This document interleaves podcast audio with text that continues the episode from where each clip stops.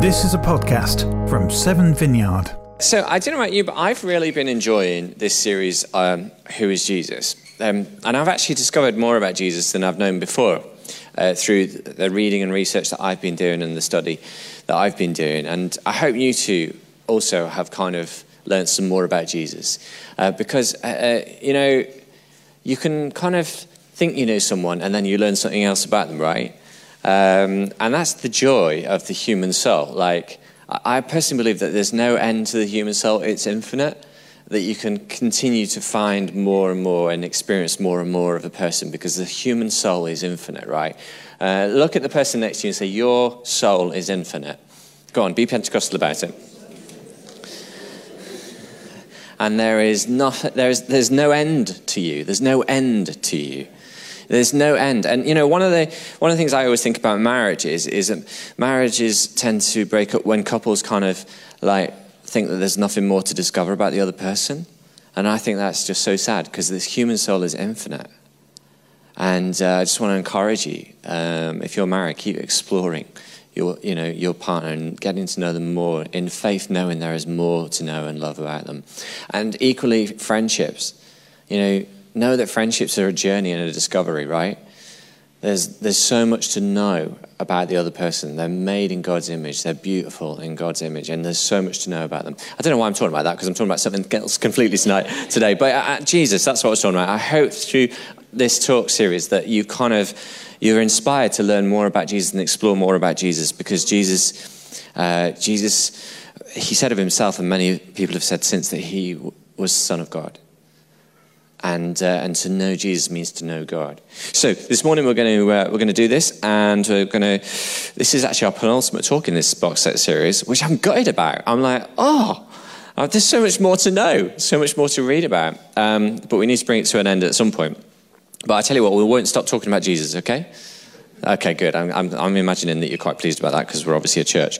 Um, right, so the question I want to ask you this morning is, or the question I want to ask about Jesus is, what was Jesus' ethic? Or what were Jesus' ethics? Okay? Uh, I don't know if you consider yourself to be an ethical person. Some of you nodding there, maybe.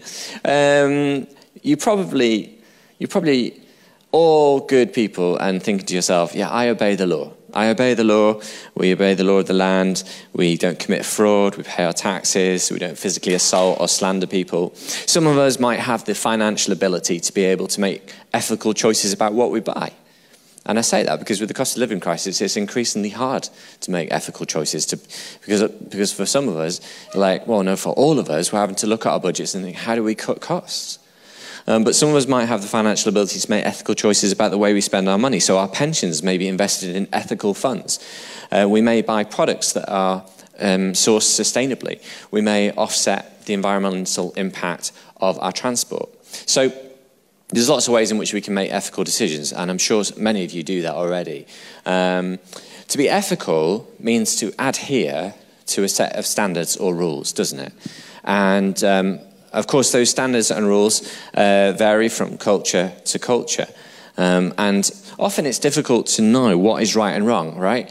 Um, it's difficult to kind of tease out what's the right thing to do in this situation. How many of you are facing a situation right now in your life? It may be a small thing, or it may be a big thing, where you're like, I don't know what to do. I've got an ethical dilemma. I'm, I'm kind of caught between two hard places. Like, it's going to be painful whichever decision you make. You know, th- those are the sorts of things that we're faced with every day, isn't it? I wonder if you could. Uh, think about um, just a, a, moment where you were facing an ethical dilemma. I was, as I was uh, writing this talk on, uh, was it Thursday or Friday? I, I look out of the window. My desk is, is looking straight out the window. And um, as I was writing this, as I was having this thought, um, a red car zoomed down the road. We're in, live in a cul-de-sac. Zoomed down the road with a teenager holding onto the roof rack um, uh, which was a slightly bizarre moment. Um, and it went around the corner, and this teenager, I'm pretty sure, is like from one of my neighbour's houses across the road. Don't know them particularly well, uh, but they shot off down the road with this kid clinging to this roof rack. And then they went around the block, and they came back, and thankfully, he was still clinging to the roof rack when he came back. Albeit grinning with trying to pick out flies out of his mouth, I think. But the reality is, is that at that point, I, was, I felt like I had a bit of a dilemma. I was like, as a responsible adult, I should probably go and say, that's a stupid thing to do. Don't do that again. But on the other hand, I thought, I can see why that looks fun. you know? So, so I was faced with an ethical dilemma. So I feel like we're, we're faced with ethical dilemmas every day. Um, but you know, I, I, don't know about you. I, I don't know if you're a rule keeper or a rule breaker. How do you feel about rules? I, am imagining, look, if we, all of us are generally rule keepers, okay? We like to live within the law of the land, okay? That's fair, isn't it? Yeah? But some of us are rule keepers who are like, no, I'm going to do what I've been told to do. I am not going to break that rule. I've made my, given my word to that. I am not going to change my mind. Now, my wife's more of a rule keeper, whereas I'm a little bit more of a rule breaker, which means that we kind of have a bit of tension sometimes because there are differences between us. We're all on a spectrum, if you like, of the degree to which we want to keep rules. Some of us want to keep rules like to the absolute, you know, the last dot on the page, and some of us, eh, if we can find a way around it, we will. And we're all, we're all somewhere between those two extremes. So the way we think about ethics and rules and standards um, changes between us, but also standards and rules change from one era to the next. Do you know what I mean? So, um, some rules and standards from a previous era can appear anachronistic and absurd in our present era, even, even cruel, actually. There are some rules that we, that we might see from a previous era expressing themselves in our current era, and actually, that just feels cruel and wrong. How is that? Well, it's because standards and rules and ethics change between from one era to the next. Let me try a thought experiment with you. So, can you just imagine this for a moment? Just you might want to close your eyes. Imagine you see a little old lady coming down the street at night, okay? And she's carrying a great big purse, and it suddenly occurs to you that she's very little and has a very big purse. And it would be incredibly easy to knock her over and grab the purse. But you don't do it, do you? Why don't you do it? Why don't you do it? Well, there are possible, two possible answers, and that will depend to some extent on the culture that you live in. So, if you live in a culture of shame and honor, you don't do it because that would make you be a despicable person, a person who is worthy, or uh, rather unworthy of respect. It would dishonor you and your family um, and your tribe, and people would despise you for picking on someone weak and vulnerable, and you would probably despise yourself for picking on her as well. It wouldn't be strong to knock an old lady over and grab her purse. And in a culture of shame and honor, it is critical that strength is respected. So that would be a shame and honor culture. And some of you might relate to that. You might be like, no, I get that. Yeah, I kind of understand that. Well, here's the thing that approach is what you might call self regarding, I want to suggest to you. You're thinking almost entirely of yourself and your tribe. And uh, that would be the reason you wouldn't do it, because of the reflection it would be on you. There's a second train of thought, though, that would keep you from taking the purse. And in this train of thought, you would imagine how painful it would be to be mugged. How painful it would be for, to be mugged for this woman. Uh, how hard it would be if she was very dependent on the money in her purse. And you might ask yourself, if I mug her, what will happen to her? And what will happen to the people who depend on her? All things being equal, you wanted to have a good life, and so you don't do it for that reason. Now, that is what we call an other regarding ethic, utterly different from the moral reasoning and shame, sorry, the moral reasoning of the shame and honor culture. So let me, let me do a straw poll. How many of you would steal her purse? okay, so none of you would, I assume, right? But how many of you would st- not steal her purse because of the shame and honor culture? That you, uh, uh, you are concerned about yourself and therefore, and your own reputation, so therefore you wouldn't do it. And how many of you, I'm not going to ask you to show, uh, how many of you would not do it because of the other regarding culture, the c- culture of charity? your concern for her rather than your concern for your own reputation. My guess is, is that you might have a little bit of both going on in there. And that would be reasonable, right? But this other regarding ethic well, it kind of stands a little bit different and apart from the culture of shame and honor. With a shame and honor ethic, I want to suggest that there's a value placed on pride rather than humility, dominance rather than service, courage rather than peacefulness, glory rather than modesty, loyalty rather than respect, generosity to one's friends rather than equality. You may recognize some of those traits of a shame and honor culture. The truth is, in Western Europe and in Western culture, we tend to have an other regarding culture when it comes to these sorts of ethics. And part of the reason for that is, is because the Western culture that we live in is built on the teachings of Paul, the apostle, and on the teachings of Jesus Christ. And the other regarding ethic is closely associated with Jesus Christ. And that's what we're going to learn today about Jesus' ethics.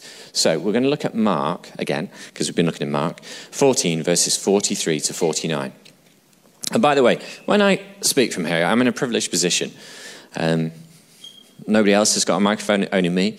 And I'm not telling you that this is correct. I'm suggesting this to you. And you need to think about it and turn it over and talk with each other about it and talk with me about it. But this is is, I'm, not, I'm not telling you concreteness, I'm just suggesting things to you for us to consider. So um, this is from Mark 14, verses 43 to 49.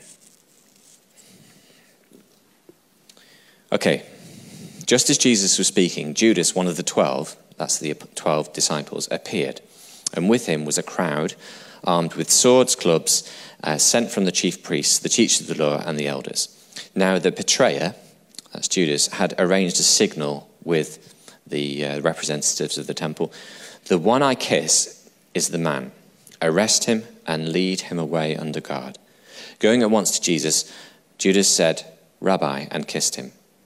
The men seized Jesus and arrested him, and then one of those standing near drew a sword and struck the servant on the high priest, uh, cutting off his ear.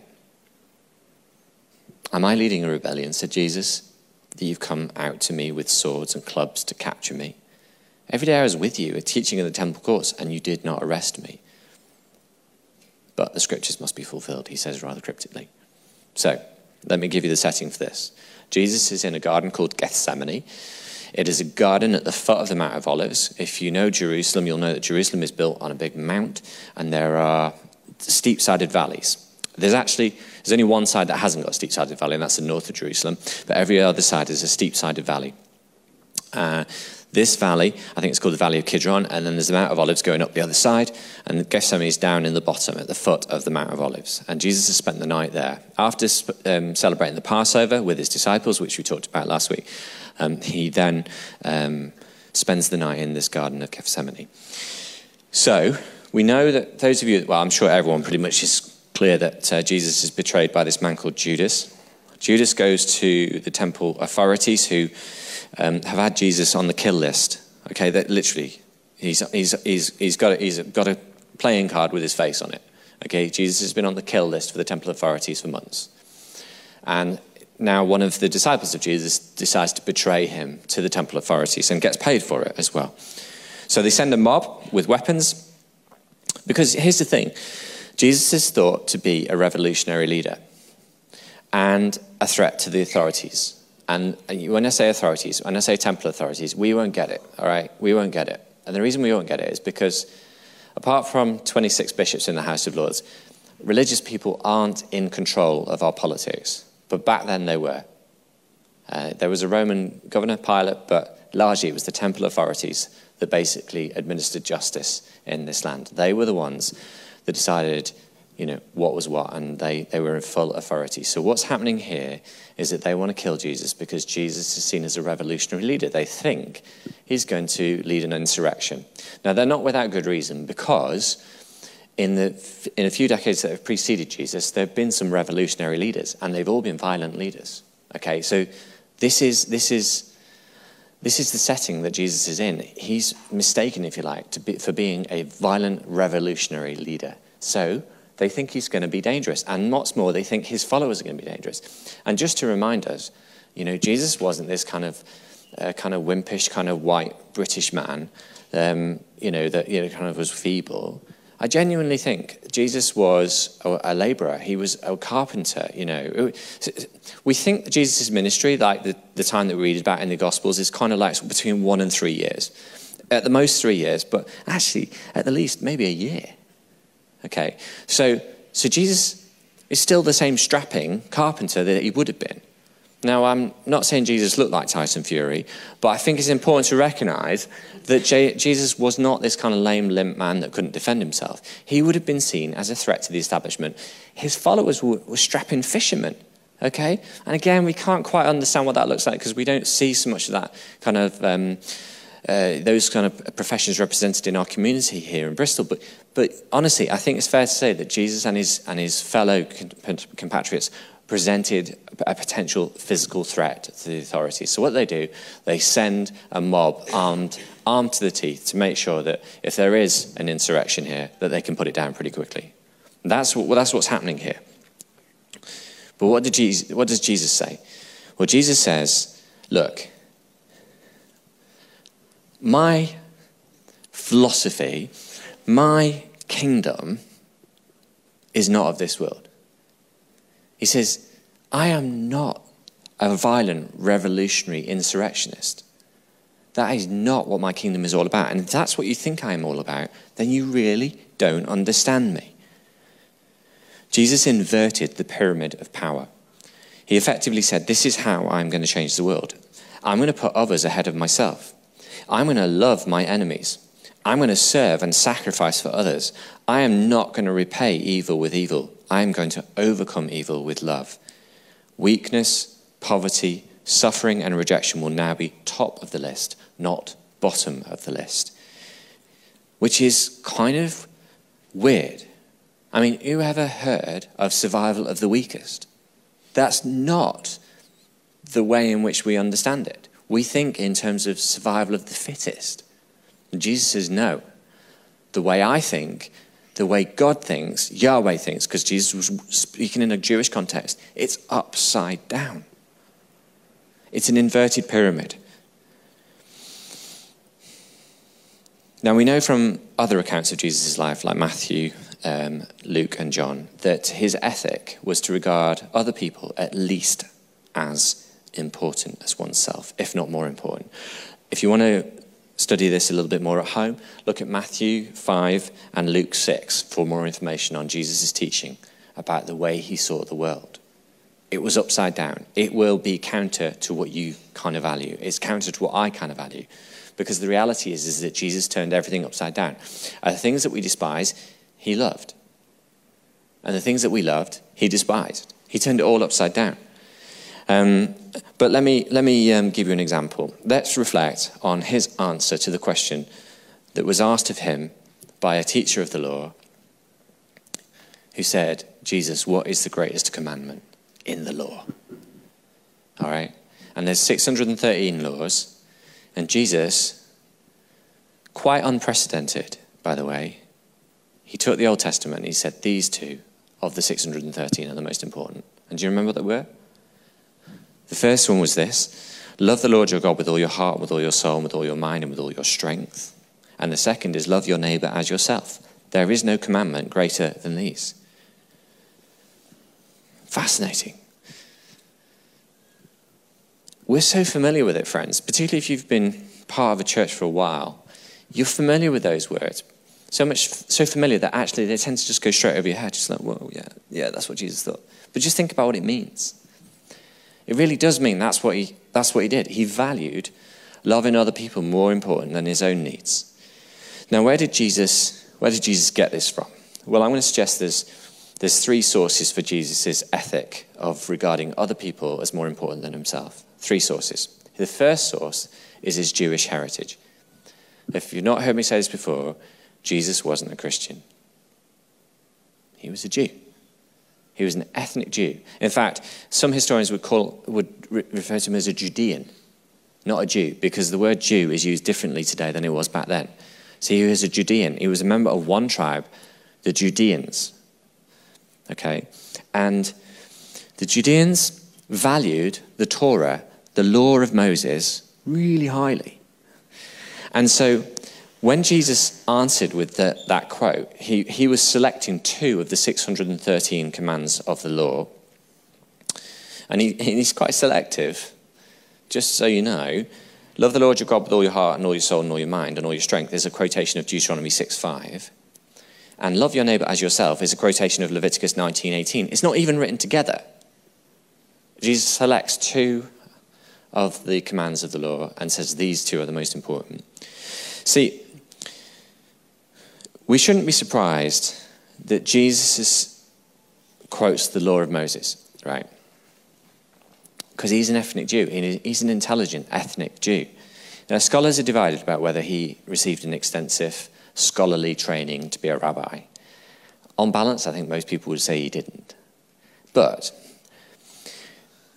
Judeans were so immersed in their traditions and culture that Jesus would have learned all of the stories of Israel through the traditions that his family celebrated and his, and his community celebrated throughout the year. So every year, they would celebrate all the different festivals. Um, we, we talked about Passover last week. That was just one of many festivals that they celebrated. And at those festivals, they retold the history of Israel. And that's how these stories are passed from generation to generation to generation. So Jesus would have been utterly familiar with the law of Moses and completely familiar with the history of his people. Okay, so first thing, we get Jesus pulls his ethic of regarding other people straight out of his Jewish heritage. The second source of Jesus' ethic is his spirituality. Mark gives us a really interesting insight into Jesus' spirituality. I just want to give you some examples. Mark Mark begins with Jesus' vision of a dove descending at him, on him, at his baptism. All right, so Mark says, a dove descends on Jesus, and these words from heaven are spoken This is my son, whom I love. With him I'm well pleased. Do you remember that? Oh, who heard that? Jesus heard that. There were other people around, and other, authors say, well, yeah, it sounded like thunder. They didn't actually hear a voice. It just sounded like thunder when Jesus was baptized and came up out of the water. But no, Mark records him saying, This is my son with whom, whom I love. With him I'm well pleased. Bizarre. What?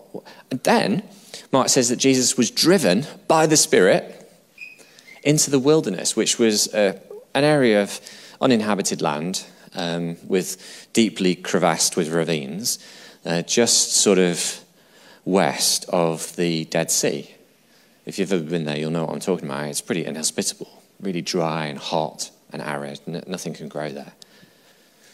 And the Spirit drives him into that place, not, I might add, unusual for someone who would be a spiritual person. You know, John the Baptist, where did he live? Like it says that John the Baptist lived in the desert. What did he wear? I mean, I don't know about you, but I always get really uncomfortable when I read this. He wore a shirt made of hair, wasn't it? What was it? Horsehair or something? I can't remember. And he ate locusts. I'm like freaked out by that whole experience. Honestly, when I was a kid, I just to dive, uh, uh, when I was a kid, my mum would put me in clothes that were itchy, like woolen, itchy clothing. I'm really, I'm a nightmare. Honestly, my mother, if she was here, she'd laugh her head off because I was a nightmare to dress because I couldn't cope with that sort of stuff against my skin. So when I read that John the Baptist was wearing this shirt made of hair, I'm like, oh, oh, I couldn't cope with it. So the reason is, is that he was austere, okay? He was an, he was an ascetic. He lived in the desert. He, he lived on locusts. He didn't have a normal life. And to some extent, Jesus was like that. You know, Jesus is baptized by John, the Baptist, has this spiritual experience. Spirit drives him into the desert. He fasts for 40 days and nights. I've tried fasting. I've managed five out of seven days during, during Lent, and I think I'm a hero for doing that. I mean, like, you know, it's just ridiculous. Like 40 days and nights without food and, and, and, and water probably as well. I'm not, I'm not quite sure, but I think he didn't drink water either. So what, a, what an austere spiritual experience to have. Honestly, I think if we met Jesus, we might be like, he's a bit weird. I mean, I really mean that. But he was deeply spiritual. Uh, uh, Mark also records him as praying for hours and hours and hours by himself. I mean, honestly, how many of us do that? There are one or two, maybe? I don't know. But he would literally spend hours in prayer and meditation, a practice not unusual for someone considered to be um, spiritual I'm going to say, uh, uh, use a word to describe it, but it might be a bit shocking, but uh, like a spiritual mystic. Many scholars think that's how Jesus lived his life. So, for instance, um, out of all of these spiritual experiences that Jesus had, because he didn't really have, a, he didn't watch TV like you and I do. You know, he didn't read books like you and I do. He didn't go down to the gym like you and I do. Uh, Jesus spent a lot of time in prayer and meditation, fasting. He was a spiritual person. And out of that place, he healed people. I mean, again, we're so, we're so familiar with Jesus, it goes right over our head. Oh, yeah, Jesus healed people, yeah. He healed hundreds of people. In fact, historians think that there's no one in, in Jewish history who healed more people than Jesus did. Jesus was a profoundly powerful spiritual healer. And again, I, I, it's difficult to draw, forgive me, because I can't think of many comparisons, so forgive me on this one, because some of you won't like it. I, I think Jesus wouldn't have looked out of place at a psychic fair at Glastonbury, offering to heal people. Because that's what he did. He healed people left, right, and center. Can you imagine, right, if there was a, a, psychic spiritual healer at Glastonbury and got a reputation for healing literally hundreds of people? I mean, really healing them. Like, not just kind of making a pain in their foot go, but literally someone being blind, like being able to see. Say that happened right now for the next year. That person would get a reputation. This is the kind of reputation Jesus had. He was, a, he was deeply spiritual. And out of that spiritual place came incredible power to heal people. And he didn't just use it for his own benefit, he used it to heal people. So I think what we're seeing here is, is that Jesus' other person ethic came out of his deep, deep spiritual connection to God. Third, the third source of Jesus' other person ethic was his own experience of poverty and injustice. Okay, so Jesus lived in Nazareth. It was a marginalized town in the middle of nowhere. Um, he lived in a marginalized social class. I mean, we think inequality is big now, it was massive then. And, and he would have grown up in poverty, but he also would have grown up seeing great wealth because 50 miles down the road, Herod, Herod Agrippa, you may know of, one of the rulers of that area, built this amazing town called Sepphoris, and it was the seat of his power, it was the seat of political power, and there was a lot of money in that town. And Jesus would have uh, probably made things that were bought by people in that town. His father would have probably been involved in building that city or town. The reality is that Jesus would have seen great inequalities and he would have seen how people were oppressed and victims of injustice. And as we know, someone, someone becomes passionate about social injustice, it's often because they've experienced it firsthand. Think of Martin Luther King, think of Gandhi. People who fight on behalf of other people generally have experienced injustice and pain and suffering themselves. And I think it's fair to say that Jesus experienced firsthand what injustice and pain and suffering was being experienced by the community in which he lived. And he would have seen it all around him. And whether we know whether, whether he was a personally a victim of it, we don't know. But he did have an unusual sensitivity to people who were poor, people who were victims of injustice. Really unusual sensitivity. And so, um, when we think about where Jesus got his other person ethic from, we reckon that he definitely got some of that from experiencing it himself firsthand. We know that Jesus was part of a rich tradition of Jewish prophets who spoke out against economic and social injustice. Think about Moses, Nathan, Isaiah, Jeremiah, and Amos, amongst others.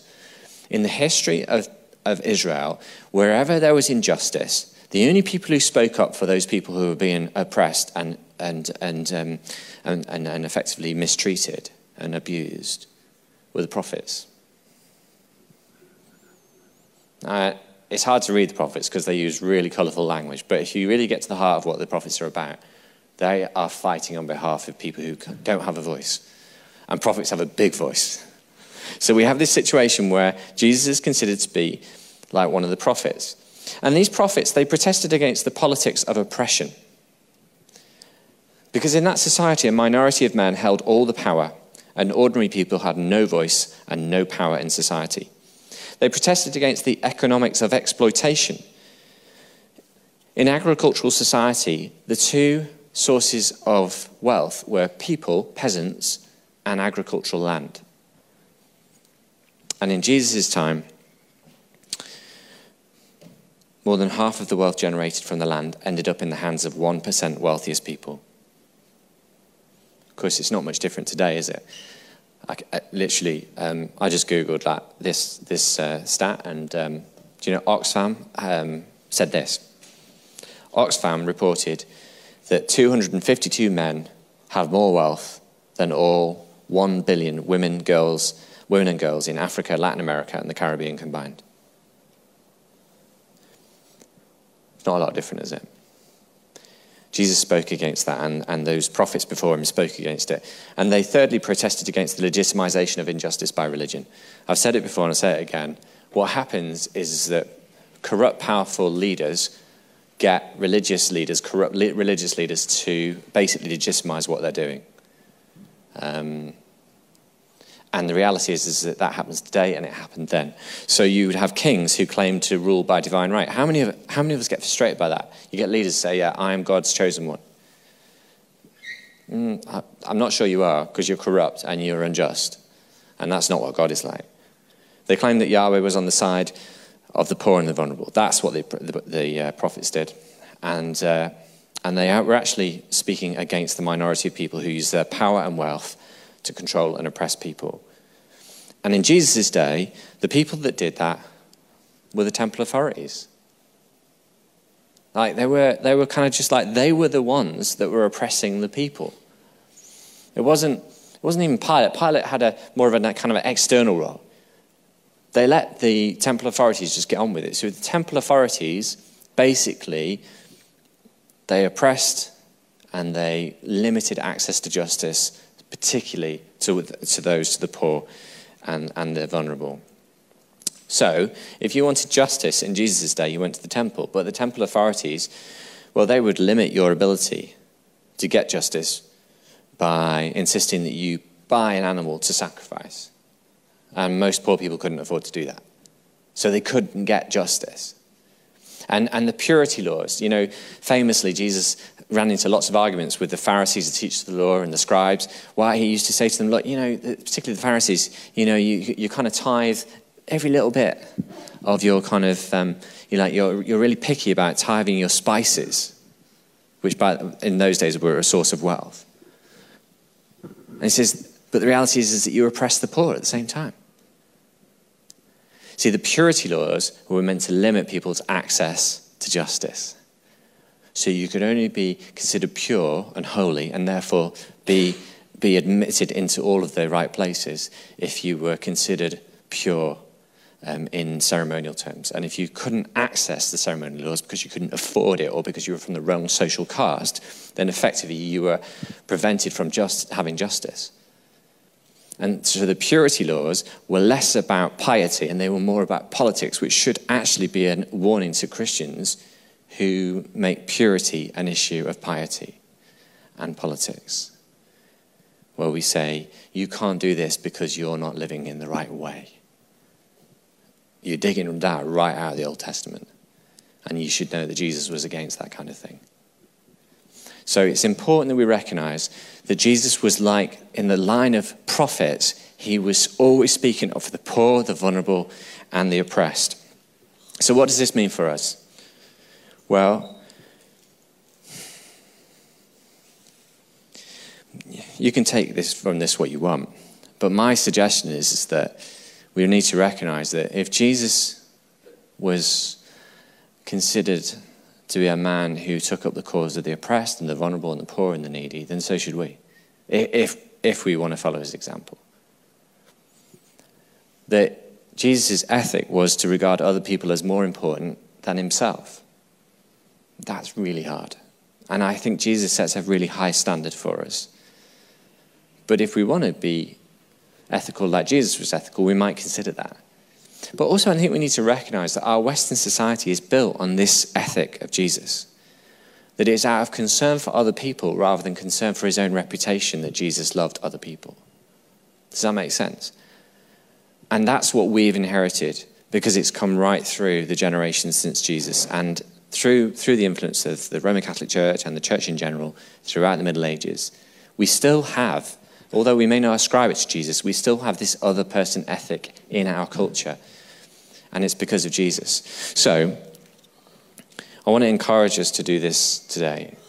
I want to encourage us to reflect on our own prejudices towards other people who are not like us. So, people who, whose skin might be a different color from us, people who might have a different education, people who have different politics, people who have different wealth, people who have different sexual orientation, people who have different gender, people who have changed their gender. We need to ask ourselves are we unintentionally thinking of ourselves as better than those people? Are we unintentionally excluding those people from justice? Are we unintentionally excluding those people from God? Are we exploiting other people? Are we oppressing other people? It's no surprise, friends, that Christians generally lead the way in trying to confront forms of injustice and oppression. Because this is what Jesus did. This is what Jesus did. So, I just want to invite you just to reflect on that for a moment. Holy Spirit, thank you that you make Jesus known to us. And as we study the scriptures, we can see what he was like, and we know what you are like because of that. And so, right now, I pray that, Holy Spirit, if there's anything in us where we're preferring ourselves more than other people, would you show us? And um, because I'm asking this for myself as well, would you just show us one thing? Because I think there's probably a ton of things that I do that are, are, are in my own interest before anyone else's. And so be gentle with me because I need your leadership. I need your help. I need your inspiration. I need your empowerment. But Holy Spirit, would you help us, um, if we so wish, be other person centered and to regard other people as more important as ourselves so that we might end up being people who work for the God of other people, who contribute to the well being of our families, who contribute to the well being of our workplaces, who contribute to the well being of our neighborhoods, who contribute to the well being of our communities, who contribute to the well being of our city and our world. Holy Spirit, would you help us with this? And would you empower us to do this in Jesus' name we pray? And we use Jesus' name because what an amazing example you are, Jesus, to us. Would you do that, I pray? We love your ethic. We, we love the ethic of being other person centered. Only we find it hard to do. So, Holy Spirit, would you help us to change?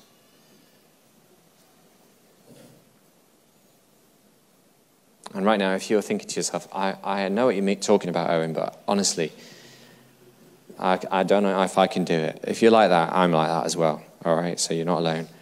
Um, but we can ask God to help us. God, would you fill our hearts with unconditional love? not just for ourselves, but for other people.